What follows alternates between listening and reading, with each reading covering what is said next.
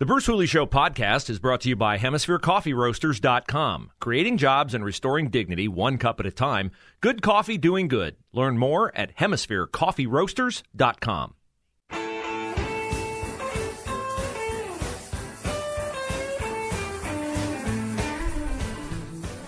So many of you know, if you've listened to this show for a very long time, that I am a fan of the Daily Wire's Andrew Klavan. Now, I do not agree with Andrew Klavan on all things. I think some of his uh, theological points are uh, questionable, to say the least.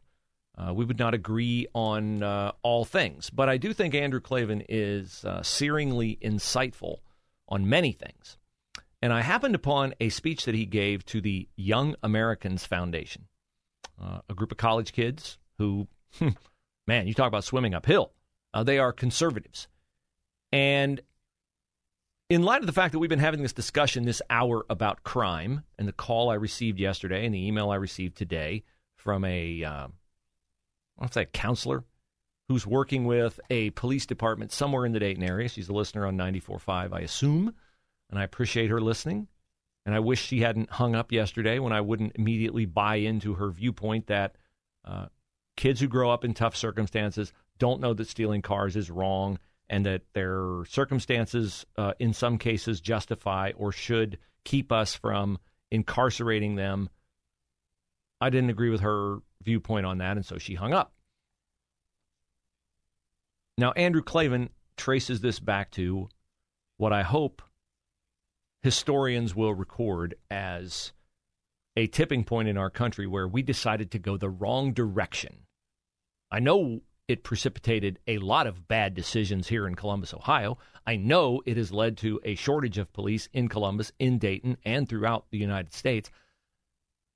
Andrew Klavan talking to the Young Americans Foundation about May of 2020, the George Floyd riots, and what that circumstance wrought in our nation. When the criminal drug addict George Floyd was killed by an act of sloppy policing in the spring of 2020, there was not then, and there is not now, one iota of evidence that racism had anything to do with it. Nonetheless, Maoist anti American revolutionaries were able to spread that narrative to incite riots that destroyed black neighborhoods and businesses, to scuttle police techniques that had saved thousands of black lives over the last two decades, and to tear down the statues of the men who made this country great. That's not my complaint.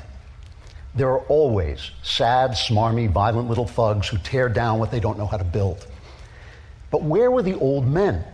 Where was the establishment to say, hey, punks, you who have accomplished nothing will not tear down the statues of men who gave you every good thing that you have? The establishment joined the mob. The journalists covered up their barbarism by calling their violence mostly peaceful. City leaders agreed to remove statues of men like Thomas Jefferson and Teddy Roosevelt at the behest of men like Beavis and Butthead. None of them had the knowledge or the spine to stand up and defend the glorious history of this unique nation that is the political fruition of high European culture, the greatest culture that has ever existed on the face of the earth. That is 100% true. And because if you're looking for the because, why? Why did men not stand up? Because of fear of being branded a racist. It was 100% related to the fact that the charge of racism is the one charge from which all recoil.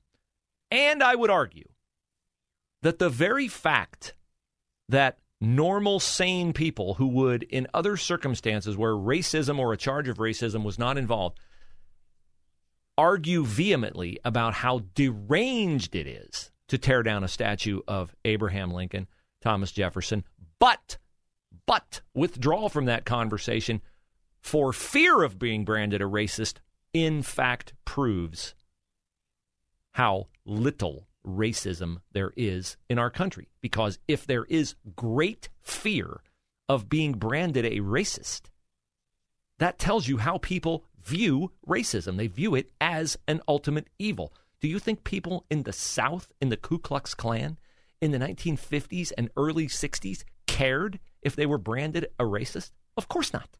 Of course not.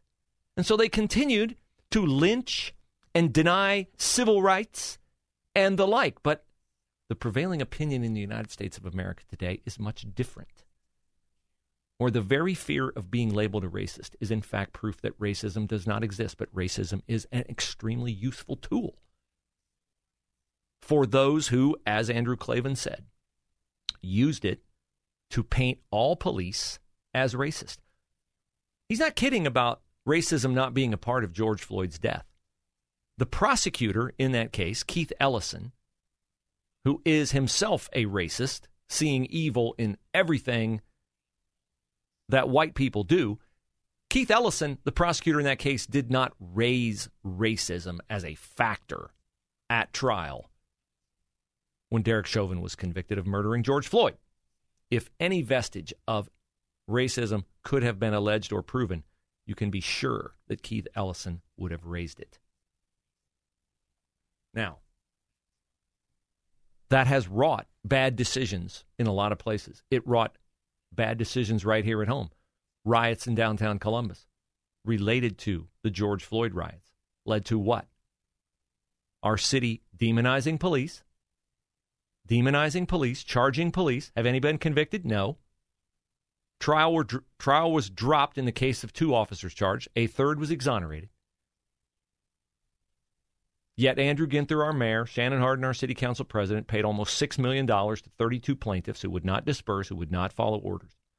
You must have order in America's cities, but you pay for people who allege that they were harmed by police doing their job when you fear being labeled a racist mayor, being labeled a racist city council. The fear of racism led to the demonization of police, which has led to police departing forces, which has led to a shortage of police, which has led to a spike in crime nationally, the likes of which we have not seen in many decades. All from the false narrative that George Floyd was killed by a racist cop because racism is so despicable to a vast majority of Americans that it empowers those evil people who continue to allege racism when racism does not apply. Tom Homan is a former federal prosecutor. He discusses the reason why crime is a major factor in most of America's cities. For 25 years, everybody was told, doesn't matter, crime's going to keep declining. Well, guess what? We took our foot off the gas in every way possible, and now crime is coming back up. That combination of the police being sidelined and prosecutors sidelining themselves is a incendiary combination. Oh, yes, we've left the prosecutors out of this discussion. The uh, prosecutors who would have the mindset of the caller yesterday, the emailer today, that, you know, racism is why these kids commit crimes. And if you want to punish them for their crimes, in the words of the juvenile court judges in Columbus, that's racist. You want to put young black kids in jail for stealing cars, sometimes at gunpoint that's racist. That you want to hold them accountable for their actions. That's racist. So the fear of the label of racism motivates prosecutors like Chesa Boudin in San Francisco, like Alvin Bragg in New York, like George Gascon in L.A., like Zach Klein and Tom Tyack here, or Gary Tyack here in Columbus. That's why they don't prosecute crimes, is because they don't want to be labeled a racist. What was the word Joan used with me? Why I didn't understand the complexity of the problem? Because of my privilege. Because of my privilege. Which is a nice way of saying because I'm a racist. Now, here's Trey Gowdy talking about common sense things. So, what I talk about punishment. That's what works to diminish crime. The overwhelming majority of your fellow citizens are never going to do anything to hurt you. The vast majority do not want to hurt you. They don't want to kill you. They don't want to rob you. So if we can figure out who that five to seven percent is that, that you're at risk from, and then separate them from society, then you're going to have a safe society. But when you have progressive prosecutors that take that five and seven percent and keep giving them chance after chance after chance, then no, you're going to have a spike in crime, which is exactly what we have. That is exactly what we have. It's very fixable, but you have to be willing to do it in reality. I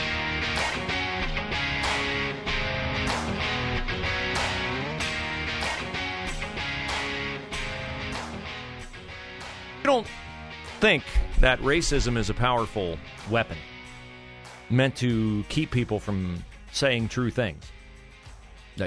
Punishment for crime is necessary to reduce crime, for instance. Uh, take a look at a bill that is now uh, hopefully coming before the Ohio General Assembly. It is House Bill 712, uh, introduced by uh, two Republicans, of course, Tim Ginter and Kevin Miller, who would like to add the thin blue line flag to the list of flags that Ohio says landlords, mobile home parks, and HOAs cannot prohibit. You say, you got to be kidding me, right? The thin blue line flag, which is like the flag with the thin blue line on it, that is meant as a tribute to law enforcement. We support law enforcement. Why would anybody ban that flag? Well, because some people associate the flag with white supremacy movements. So, law and order, advocating for law and order, advocating for first responders is racist. Mm hmm. Well, uh, the bill was up before the House in 2017 and it passed 90 to 2. I bet if it comes up again, it'll get a lot more negative votes than 2 because that is the culture that we live in right now. And what does that rot? The fear of being labeled a racist is the fear of being someone who takes a position that disadvantages another group of people. Does that stop with racism? Or does that extend into other areas? Is it pulled into other areas? Is that fear of discrimination why we have all sorts of disagreements and agendas about you're going to fire somebody from upper management. Um, man, we've got like 10 upper managers who are white, and we've got uh, one who's a woman, but the woman doesn't get the job done. But you better fire, you know, the the guy. And they don't have to be white guys. It could be like white guys, black guys, Hispanic guys. Because you only got one woman. Got to keep that woman, whether she's doing the job or not, right? The fear of discrimination, the fear of being, what, racist, homophobic. Oh, and another, transphobic. Transphobic. Any kind of phobic, Islamophobic. Any kind of phobia, any kind of alleged phobia, is rooted in the elimination of discrimination. Now, I'm not sitting here advocating for discrimination, but we take admi- discrimination and the and the and the need, the desire the lust to ferret out perceived discrimination at all levels, it elevates to the very, very top of the things that must be accomplished. And so, competence, competence, which would be the reason why I would decide things like who stays and who goes in a job, who's doing the job well, who's not doing the job well. You, you're not doing the job well, you're out. Yeah, but I'm, uh, I'm uh, Hispanic. Well, it doesn't have anything to do with whether you're doing the job well or not. I mean, I, it's just it's nonsensical that we use our fear of being charged as, labeled as a discriminatory person. We allow it to elevate above everything else. For instance, right now, Hailey Davidson is seeking to become a member of the Ladies Professional Golf Association. Hailey Davidson, if you look at a picture of Hailey Davidson, is definitely not a lady. Hailey Davidson is not a woman. Hailey Davidson is not a female. Hailey Davidson is a man wearing a skirt playing ladies golf. Hailey Davidson is much bigger, much stronger than the women who she's who Hailey Davidson is competing against.